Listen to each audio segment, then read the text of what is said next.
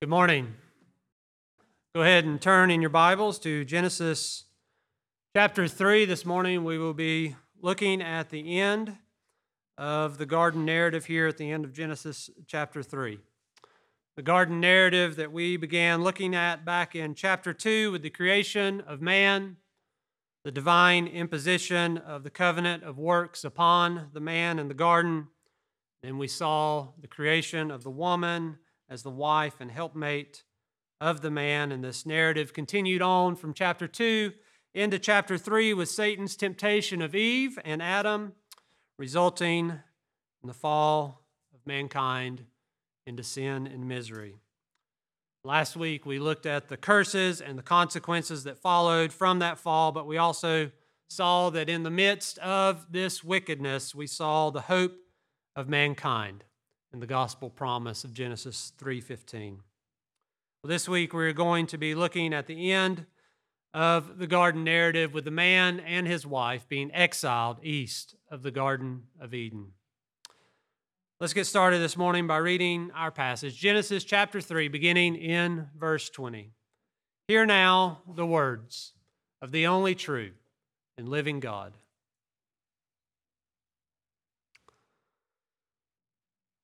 The man called his wife's name Eve because she was the mother of all living. And the Lord God made for Adam and for his wife garments of skin and clothed them.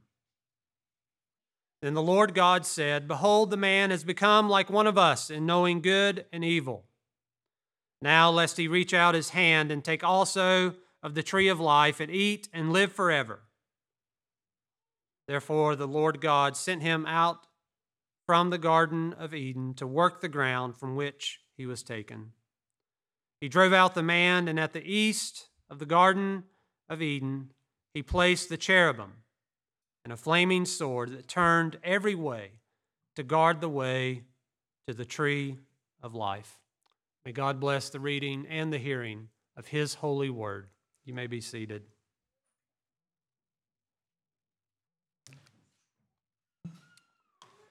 Well, this morning we are going to be like many of our Arminian brothers and sisters and look, in this, look at this passage in just four points instead of five. Our first point this morning will be headship, where we will look briefly at verse 20 and Adam naming Eve. Our second point will be coverings, where we will look at God replacing Adam and Eve's fig leaves with animal skins in verse 21. Our third point will be the tree of life, where we will look at verse 22 and learn more about this special tree in the middle of the garden, this covenant promise that Adam never enjoyed. And our last point this morning will be exile to the east, where we will look at some themes that are found in verses 23 and 24 related to easterly direction, the cherubim, and the flaming sword. Before we begin, let us go to the Lord in prayer together, asking for his help. Let's pray. Our Father, who is in heaven, hallowed be your name in our midst this morning. Father, we have gathered together as your people that your kingdom would come, that your will would be done here among us as it is in heaven. Help us, Father, to hear your word, receive it as our daily bread. Calls it to nourish us and strengthen us, calls it to increase our knowledge, which you have instructed us, increases our faith, which increases our obedience, and holiness. Oh, Father, help us to be nourished and to grow from your word. For Father, as we just sang, where else can we go? Where else could we go when we were lost in our trespasses and sins, but to you for the words of eternal life? And now that you have given us, and now that you have made us new men and women, new creations in Christ, where else can we go to be conformed to his image. Where else can we go to be sanctified, to grow in holiness, but to your word? And Father, we know that unless you build the house, we labor in vain. So we come to you as your little children, knowing and believing by faith in your promises that you are ready and that you are able to help us. Father, we plead with you to not only do these things among us, but to do them as well among our sister churches. We lift up our sister church Bible Fellowship Church in Greentown, Pennsylvania, to you this morning. We also lift up our brothers and sisters here in Jefferson at Ash Alliance Church. Father, we ask that you would be with our brethren that you would do among them what we desire for you to do among us. That they would be encouragements and exhortations to us to live in this world in light of the one to come. And Father, as we plead with you for the unbelievers among us this morning, we plead likewise for the unbelievers among them. That you would cause your word to go forth in power and that the lost would freely offer themselves to you. That you would grant them the gifts of repentance and faith, and that today would be the day of salvation. Oh, Father, only you are able to do this, and we ask for it in your Son's name.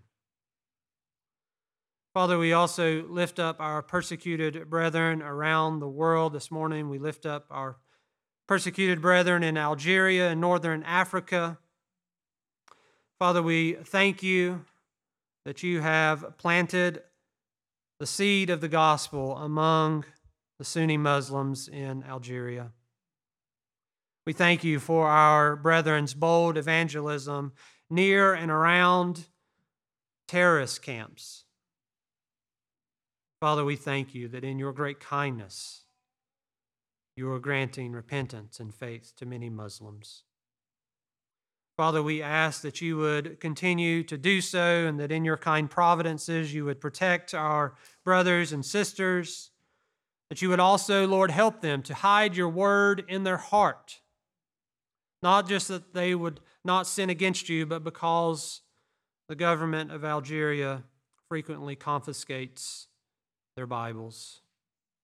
Oh God, help them Give them special measures of your grace that they could continue to be sanctified and to encourage one another through your word and through memorizing it. Lord, be with our brothers and sisters in Algeria this morning. And Father, as we turn our attention back to this passage that you have in your kindness put before us this morning, Oh, Father, help us to learn and to grow. Help it not only to be just a 45 or 50 minute sermon that we listen to, and some of us endure, but help us, Father, to engage it. Help us seek to be doers and not just hearers of your word. That what we think and what we do on Sunday mornings would impact what we do the rest of the Lord's Day, would impact what we do this coming week. And Father, that we would pour ourselves out this week so that we would come again next week hungry and thirsty for righteousness, for refreshment, knowing that you are ready and able to give it to us. And we ask these things in Christ's name, amen.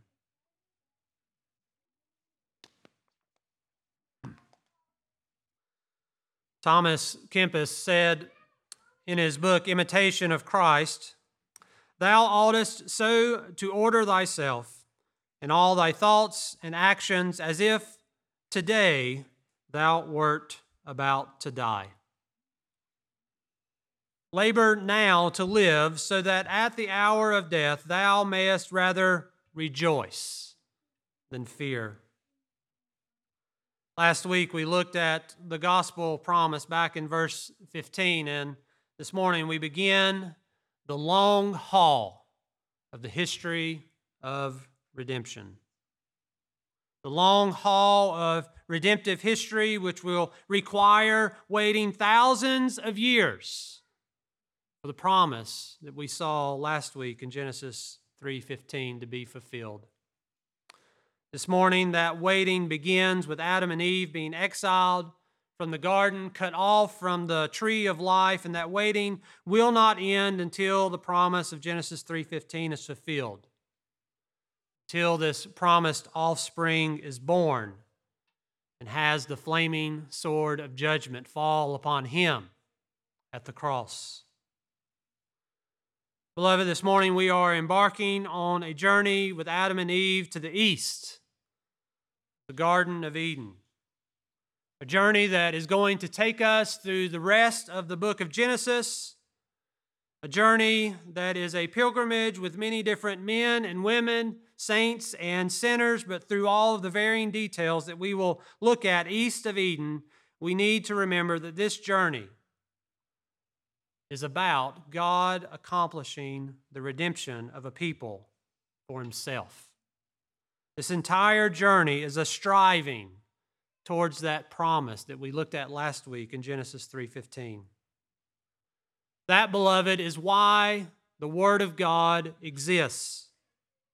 It is a divine revelation about the great acts of our God and Savior to accomplish the salvation of his elect. The Bible exists that we would tell the next generation about the great acts of our God, as Psalm 78 says. We will not hide them from their children, but tell them to the coming generations the glorious deeds of the Lord and his might and the wonders that he has done. Beloved, the Bible exists to inform us about what God has done to reconcile us to himself. It exists to inform us how we can find refuge from the wrath that is to come because of the fall of man, and it exists to inform us how we can live in this world in a manner pleasing to our God as we await the return of our Savior. Morning, beloved, as we go through our passage, we need to be thankful that the promised offspring of Genesis 3:15 has been so kind to us as to cross our paths. Promised offspring has been so kind as to redeem us from the curse of sin and death, to redeem us from slavery to Satan. We should rejoice, beloved, that this morning, as we consider what it must have been like for Adam and Eve to be exiled from their home, we should rejoice that in God's kind providences, we are so far removed from this event in history that we feel closer to our Savior's return in the skies from the east than we do to this exile of Adam and Eve to the east of Eden. And in that rejoicing, beloved, let us purpose to live our lives such that if today were to be the day that we go to meet our Savior, where our faith that we exercise now, looking at the right hand of the Father, at the right hand of the Majesty on high, looking with eyes of faith, if today were to be the day that that faith was made sight, or if He returns for us on the clouds, let us purpose to worship Him together today, such that when that hour comes, we would, like the words of Thomas Kempis, be able to rejoice rather than fear. Let's get started this morning by looking at our first point in verse 20 headship. Look at verse 20 with me again. The man called his wife's name Eve because she was the mother of all living. As we talked about at the end of chapter 2, when God gave Adam his helper and he named her woman, we must stress again that when Adam names his wife Eve, here in verse 20, he is not exercising dominion over her. Our passage is not proposing that fallen Eve was some kind of lesser animal now that must serve Adam in any way that he saw fit. Rather, Adam is exercising his rightful headship over his wife. Harkening back to our passage last week in verse 16, in naming his wife Eve, Adam is ruling over her as the head of his family. And this in no way lessens Eve's importance, for we can see in the last half of verse 20 that she is the mother of all living. Before the fall, Adam names her woman because she was bone of his bones, flesh of his flesh. She was taken from him. He was her source. He was from whence she came. We can see here in verse 20 that Adam gives her the name Eve in recognition of the fact that as his helper, all that are to come after them will come from her.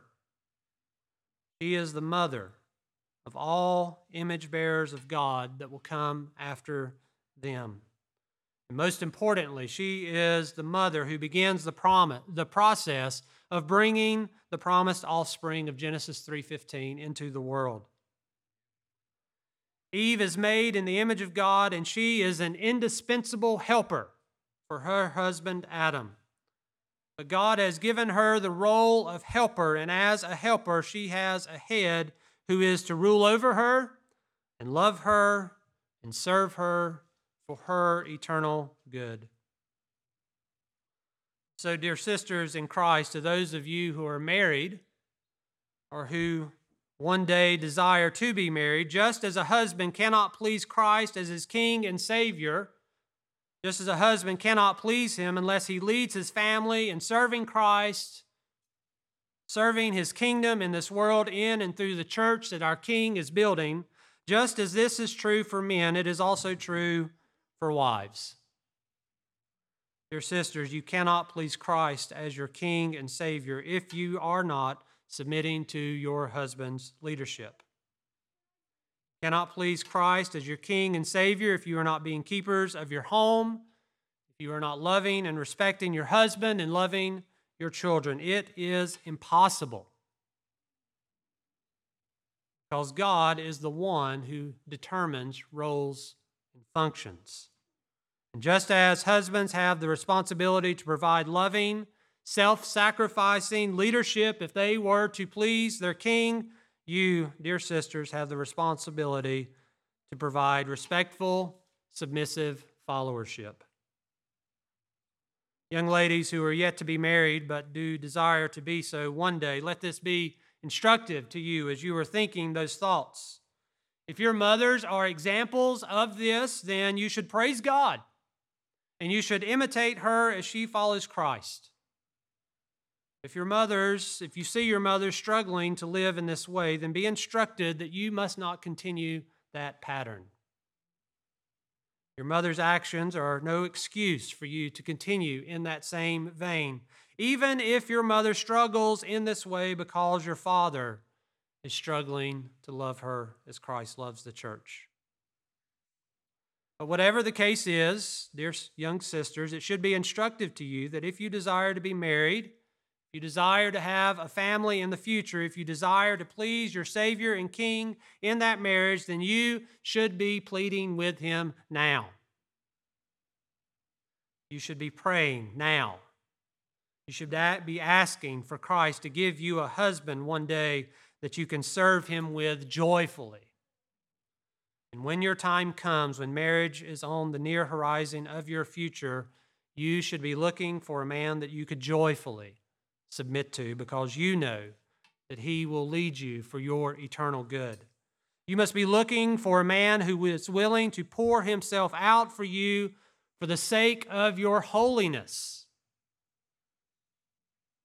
not just in order to please you and do whatever you desire, but for the sake of your eternal good, sisters. You must be looking for a man who you would joyfully labor to be the keeper of his home and who you would joyfully have as the father of your children, leading you and raising them in his disciplines and instructions. Dear young sisters who desire to one day be married, this, according to the Word of God, is God's will for you. Let's move on to verse 21 now, having briefly covered headship, and look at our second point today coverings. Look at verse 21 with me again. After Adam names Eve, we read, And the Lord God made for Adam and for his wife garments of skin and clothed them. Here in verse 21, we can see in seed form what becomes a much larger theme in scriptures. Here in verse 21, God creates a pattern of the shedding of blood to cover the nakedness and shame of mankind. We know that Adam and Eve had tried to cover their own nakedness with fig leaves. They tried to hide from God back in verse 7. Here in verse 21, we can see that God restores some level of fellowship with them here. He is the one here in verse 21 who removes the ingenuity of their own fig leaves and covers them with garments of skin. Beloved, what I want you to see here is the foundation, the seed form of the Old Testament sacrificial system. That wasn't created out of whole cloth from nowhere. Much like the Old Testament sacrifices of animals, the fact that either God kills or he has Adam and Eve kill this animal and then God clothes them with its skin indicates that God has restored some level of fellowship with them. He has made them ceremonially clean in order that they may worship him and serve him in their fallen estate east of Eden. This is where we need to think about the whole Bible because we're going to tie together what's happening here in our passage this morning to the entire sacrificial system of the Old Covenant, which leads to, and see how it leads to, the only sacrifice that has ever been made that secured eternal redemption. What I am saying here, what I want to say up front, is that this first sacrifice made Adam and Eve ceremonially clean so that they could be in God's presence, but it did not save them. If Adam and Eve were saved, then they were saved in the same way that we are saved. If Adam and Eve were saved, it was by believing the promise of Genesis 3:15 by faith that we looked at last week. Then why this sacrifice in verse 21 of our passage this morning? Well, it was to provide a picture of the shedding of blood that gives a covering. And if Adam and Eve had faith in the promise of Genesis 3:15, then this sacrifice and clothing was a visible sign to them of that promise. Now, moving on from the Garden of Eden for a moment to the people of Israel, the Mosaic sacrificial system functioned in the same way. We are instructed in Hebrews chapter 10 that this is the case. The first four verses of Hebrews 10 teach us that the blood of bulls and goats never have and never will take away sins for eternal redemption. Just as the blood of this animal here in the garden didn't take away Adam and Eve's sin, the blood of all the animals in the Mosaic sacrificial system did not take away the sins of the people of Israel for their salvation. What did it do then? The sacrifices of the Mosaic system provided a cleansing of their flesh in order that they may worship God and remain in the promised land that he had put them in. And we know this to be true because, as verse 1 of Hebrews chapter 10 says, the Mosaic sacrificial system was a shadow of the good things to come instead of the true form of these realities. It can never, by the same sacrifices that are continually offered every year, make perfect those who draw near.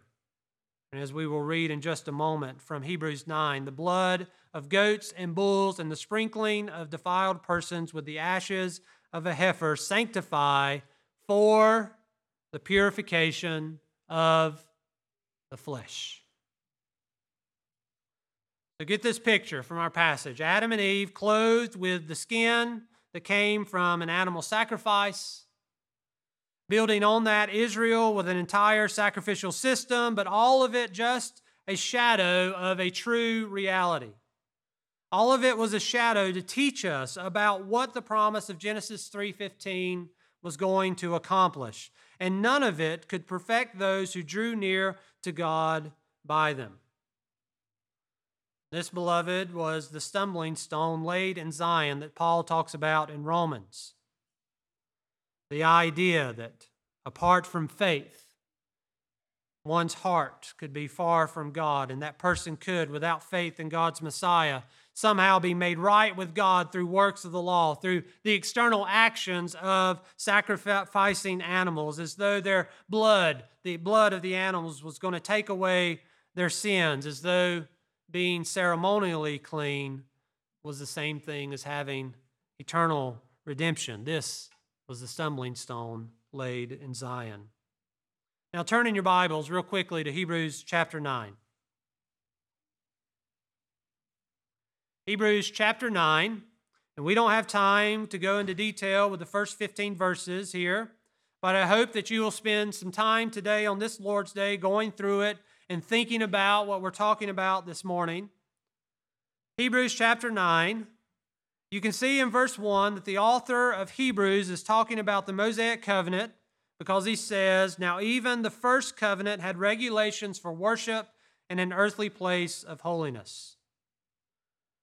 You can see in verses 2 through 4 that he goes on to describe the tabernacle in verse 5, we can see that he brings up a detail from our passage today when he mentions the cherubim over the mercy seat.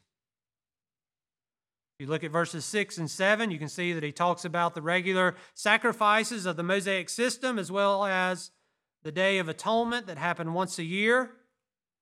You can see at the end of verse 9 that these sacrifices could not perfect the conscience of the worshippers that drew near by them. In verse 10, the Mosaic sacrificial system was not given in order for Israelites to be saved and receive eternal life by it, but that it was instituted as regulations for the body until the time of Reformation. Now, read with me verses 11 through 15, and we're going to tie all this together. But when Christ appeared as a high priest over of the good things that have come, then through the greater and more perfect tent, not made with hands, that is, not of this creation, he entered once for all into the holy places, not by the means of blood of goats and calves, but by means of his own blood, thus securing an eternal redemption.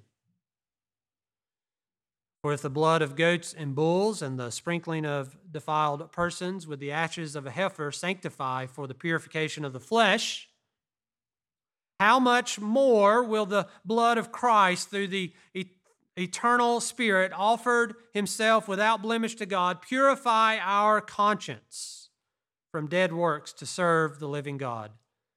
Therefore, he is the mediator of a new covenant so that those who are called may receive the promised eternal inheritance, since the death has occurred that redeems them from the transgressions committed under the first covenant. Beloved, the point that I want us to see here this morning is that the blood of animals, whether here in the Garden of Eden or in the Old Covenant, the blood of animals was never meant to replace faith in the promise of Genesis 3:15.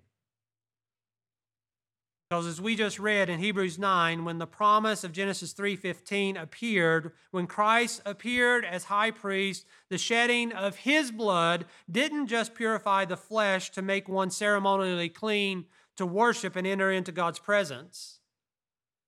Shedding of Jesus' blood secured an eternal redemption that was promised here in Genesis.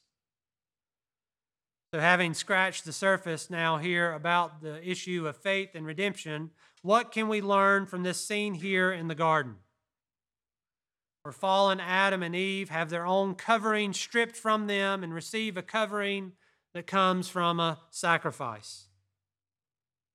Beloved, we should be instructed that we too have had the coverings of our own fig leaves, our own self righteousness. We have had those coverings stripped away from us, and we have been clothed with something far greater than what Adam and Eve were clothed with or what the saints in Israel were sprinkled with.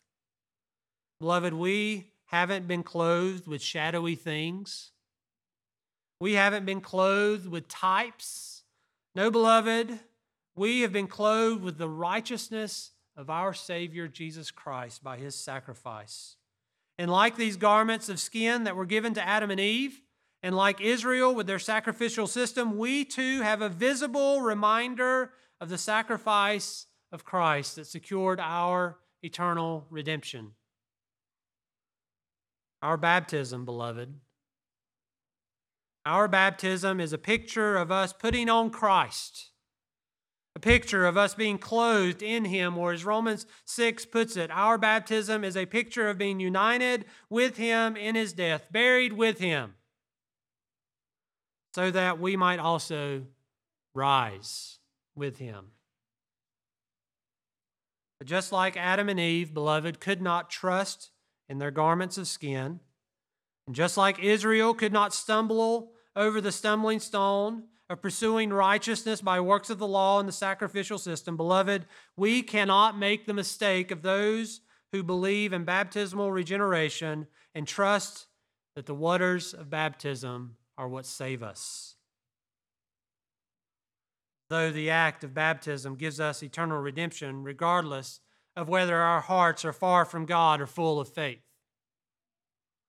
No, beloved, no man is saved by works. The waters of baptism are a wonderful picture and sign for us, but we are saved by grace alone, through faith alone, in Christ alone.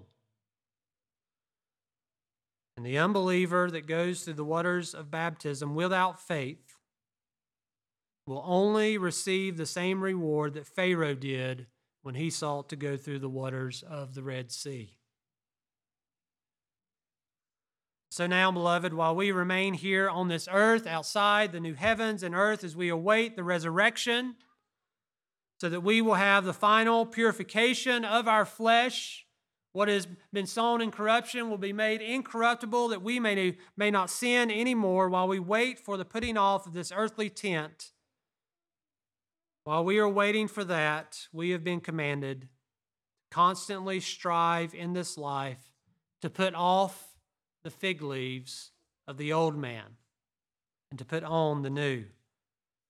Paul instructs us of this in Ephesians 4 to put off your old self, which belongs to your former manner of life and is corrupt through deceitful desires, and to be renewed in the spirit of your minds, and to put on the new self, created after the likeness of God in true righteousness and holiness. Let's move on now to the tree of life in our third point, looking at verse 22. Look at it with me. Then the Lord God said, Behold, the man has become like one of us in knowing good and evil. Now, lest he reach out his hand and take also of the tree of life and eat and live forever. Now, in the first half of verse 22, God affirms Satan's half truth. He said back in verse 5 Man has indeed become like God. He does know good and evil. However, we must remember that man knows evil by experience. He knows evil experientially, which is a way in which that God does not know evil. We can also see here in verse 22 a seed form reference to the Trinity when we see God speaking and using the plural pronoun us. This is the same us that we spoke of in chapter 1 when God said, Let us make a man in our image. But though we can see these things in verse 22, the obvious issue of this verse is the tree of life. And we can see in the second half of verse 22 that because of the fall, as a consequence of the fall, as a consequence of the breaking of the covenant of works, God's immediate concern is to cut off fallen man's access to the tree of life. We can also see in the language of verse 22 that man had never eaten from the tree of life. We spoke of this when we were looking at the covenant of works back in chapter 2. We talked about how God had given man liberty to eat from any tree of the garden, but they were forbidden from eating from the tree of the knowledge of good and evil, lest they were to die. That tree represented the covenant curse of death if Adam was to eat from it. We said that the tree of life didn't represent a covenant curse. The tree of life represented a covenant promise if Adam passed his period of probation. And this means that we should not have expected to see God forbid Adam from eating from the tree of life back in chapter 2 because the tree of life was not a tree that came with threats of punishment. The tree of life was a tree that came with a promise. It was a tree of reward for obedience during the time of probation. It's like the difference of telling your child that they cannot eat rat poisoning on the one hand, and on the other hand, telling them that they have to wait until they finish their supper before they can have dessert. Rat poisoning is explicitly forbidden. The other is not forbidden. It is not forbidden because there's no punishment, there's no consequences attached to it. There's no consequence of having to wait for it. It is just delayed until the child passes the probation of eating their supper. And this is how the tree of life functioned as the tree of promise in the covenant of works. And we see that affirmed here in the language of verse 22. We can see that after God says that man knows good and evil, he says, Now, lest he reach out his hand and take also of the tree of life and eat and live forever. Adam had eaten from the forbidden tree, and God says here that he is cutting Adam off from the tree of promise, lest he take also. Adam had not yet eaten from the tree of life. He had eaten from the tree of the knowledge of good and evil, and now God is making sure that in his sinful estate, he doesn't make a dash for the refrigerator in order to eat from the tree of life. Because as we can see at the end of verse 22, we can see what would happen if Adam eats from it. We can see at the end of verse 22 that God is cutting Adam off from this tree so that he doesn't eat from it and live forever in his cursed estate. Just as one bite from the tree of testing meant death, so too one bite from the tree of promise would mean living forever. And Adam lost this privilege when he broke the covenant of works. He lost his dessert because he failed to finish his supper. As we move on to verse 23, we can see in the first word of verse 23, therefore, that Adam's sin in breaking the covenant of works, his fall, and his loss of access to the tree of promise, this is why God kicked him out of the Garden of Eden. There's actually a little wordplay here in the Hebrew that's hard to pick up on in English. When verse 23 says God sent him out from the garden, it is the same verb from verse 22 where it says, lest he reach out his hand. Meaning that God is sending Adam out of the garden so that Adam doesn't send out his hand or reach out his hand and eat from the tree of life. Let's move on to verse to our last point today and look at the work that Adam has to do east of Eden. Look at verses 23 and 24 with me again. Therefore, the Lord God sent him out of the Garden of Eden to work the ground from which he was taken. He drove out the man, and at the east of the Garden of Eden he was placed. He placed the cherubim and a flaming sword that turned every way to guard the way to the tree of life. So we've seen Adam and Eve. We've seen God clothe them with animal skins. We've seen that they did not enjoy the promise of the tree of life. Now, in our last two verses today, we can see that God drives the man out of the garden.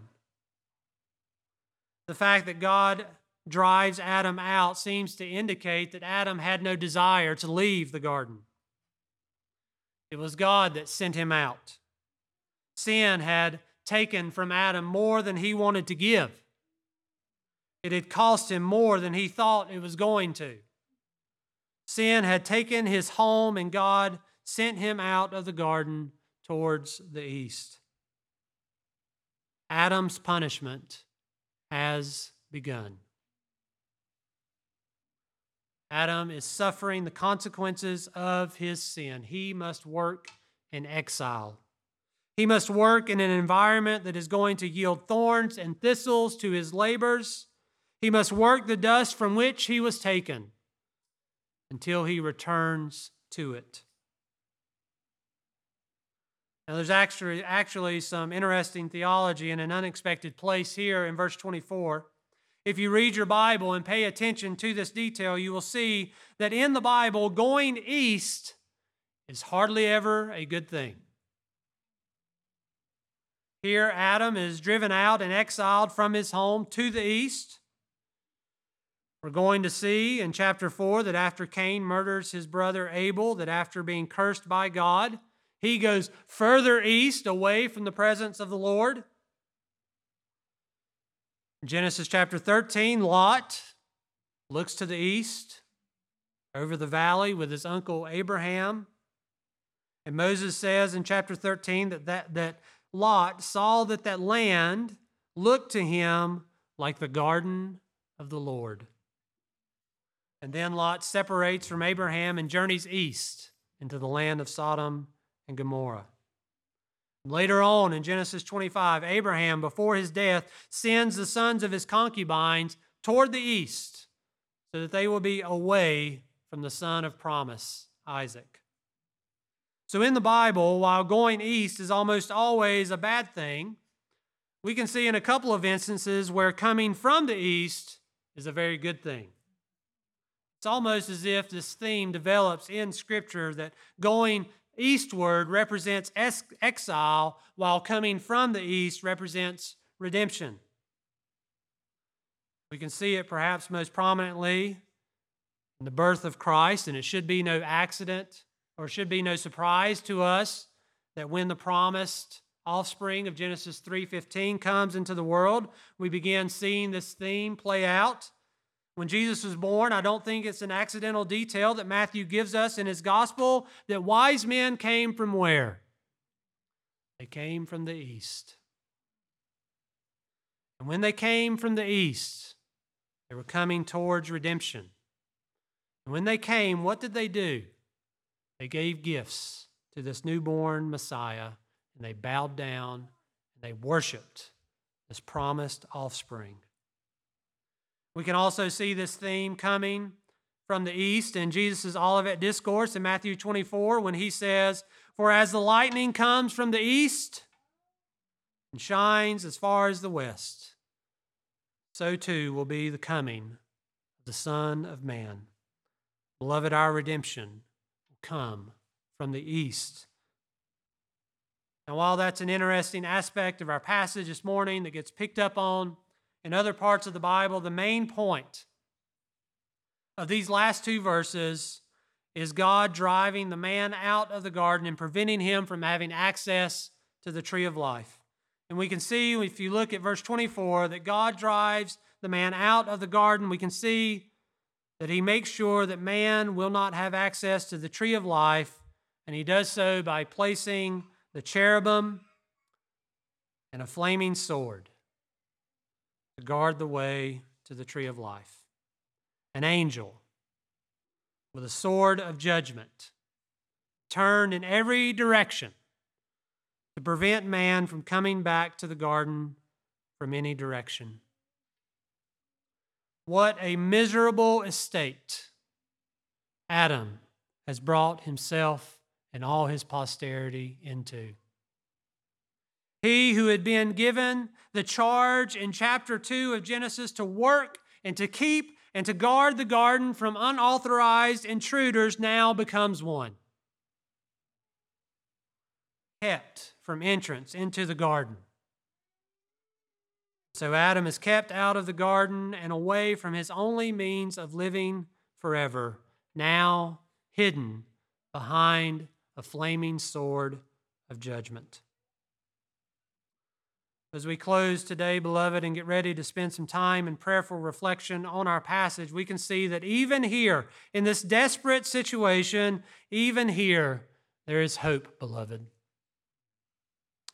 Adam and Eve's hope east of the Garden of Eden was the same as ours is today. Their hope was found in that promised offspring who would crush the head of the serpent, and in order that we might have access to the tree of life and live forever, that promised offspring is the one who would have this flaming sword of judgment that guarded the way to the tree of life. He is the one who would have it fall on himself. So that now only the shadow of death would pass over us. The sword of judgment here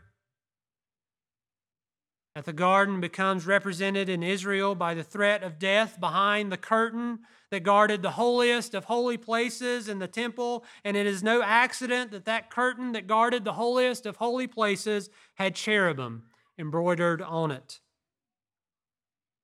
We, we can see the development of this in Israel and the fact that only on the Day of Atonement, could a high priest, the highest representative of the people of Israel, only he could enter into this holy of holy places, and only with the blood of a sacrifice.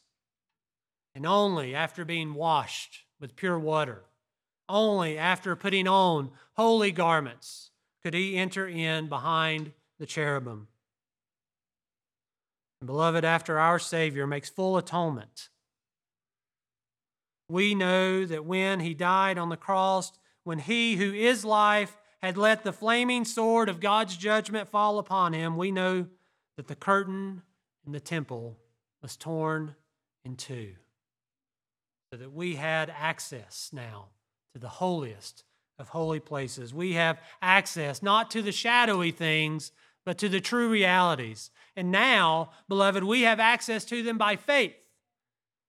But because of what our Savior has accomplished for us, one day we will have access to them by sight.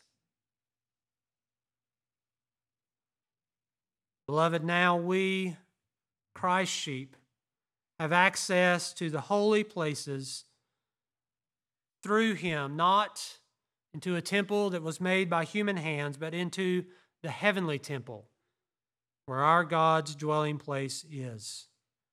So, as we close, I want you to hear these parallels from the book of Hebrews and Revelation. And I want you to be encouraged and have your faith strengthened as you hear these things, parallels from our passage today and the things that we've talked about. Hear first from Hebrews chapter 10. Therefore, brothers, since we have confidence to enter the holy places by the blood of Jesus, by the new and living way that He opened for us through the curtain that is through His flesh. Since we have a great priest over the house of God, let us draw near with a true heart and full assurance of faith, with our hearts sprinkled clean from an evil conscience and our bodies washed with pure water. Be encouraged, beloved, that because of what our Savior has accomplished for us, when He returns and takes us to be with Him for all eternity in the new heavens and earth, we can see in Revelation 22 that He has purchased for us unhindered access to the tree of life for all eternity. Hear the words of God from Revelation 22. Then the angel showed me the river of the water of life, bright as crystal, flowing from the throne of God and of the Lamb through the middle of the street of the city, also on either side of the river, the tree of life. With its 12 kinds of fruit yielding its fruit each month, the leaves of the tree were for the healing of the nations. No longer will there be anything accursed, but the throne of God and of the Lamb will be in it, and his servants will worship him they will see his face, and his name will be on their foreheads, and night will be no more. They will need no light of lamp or sun, for the Lord God will be their light, and they will reign forever and ever. Hallelujah, beloved. What a Savior we have. Let's pray. Oh, Father in heaven, we come to you in the name of this Savior, trusting completely, fully, wholly in what He has accomplished for us, that He has given us now access by faith into the holiest of holy places, that throne room where you are enthroned and where He sits at your right hand, interceding for us now. And Father, we long for that day when He will return from the east and He will go as far as the west, and He will take us to be where He is, that forever our faith will be made sight.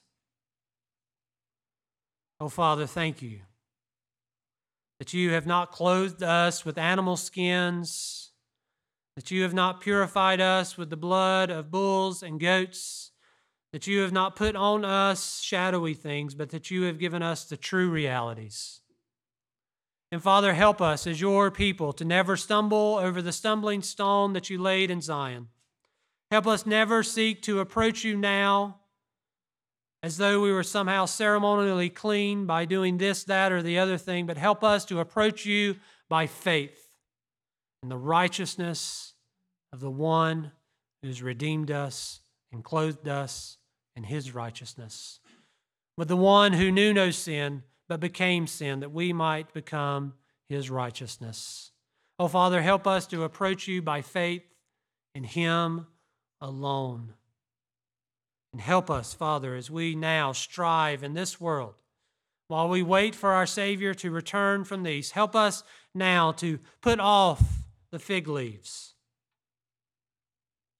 And having been clothed in the righteousness of Christ, to strive after that holiness and that obedience without which no one will see your face. Father, help us to be your people, set apart in this world, set apart from this world, and help us be useful to this world. Help us to learn that our usefulness to this world is our distinction and difference from it that we do not have the mind of Western civilization, we have the mind of Christ. Oh, Father, help us to live according to the mind of Christ, that we might be your ambassadors. ambassadors not of this world, not of this fallen world where the curse of sin and death and Satan still reigns, but ambassadors of the one to come ambassadors of a world where there is no sin, where there is no death, and where our King reigns forever. Help us, Father, as we meditate on these things over the next few minutes to be thankful. Help these thoughts to inform our lives, to inform in just a few moments how we will sing praises to you. Help them to inform how we receive the benediction, the announcement of your blessing upon your people through the mouth of your under shepherd, our beloved Pastor Scott. Help us, Father, now to realize that now in this world we receive it by faith. hope, and conviction of things unseen.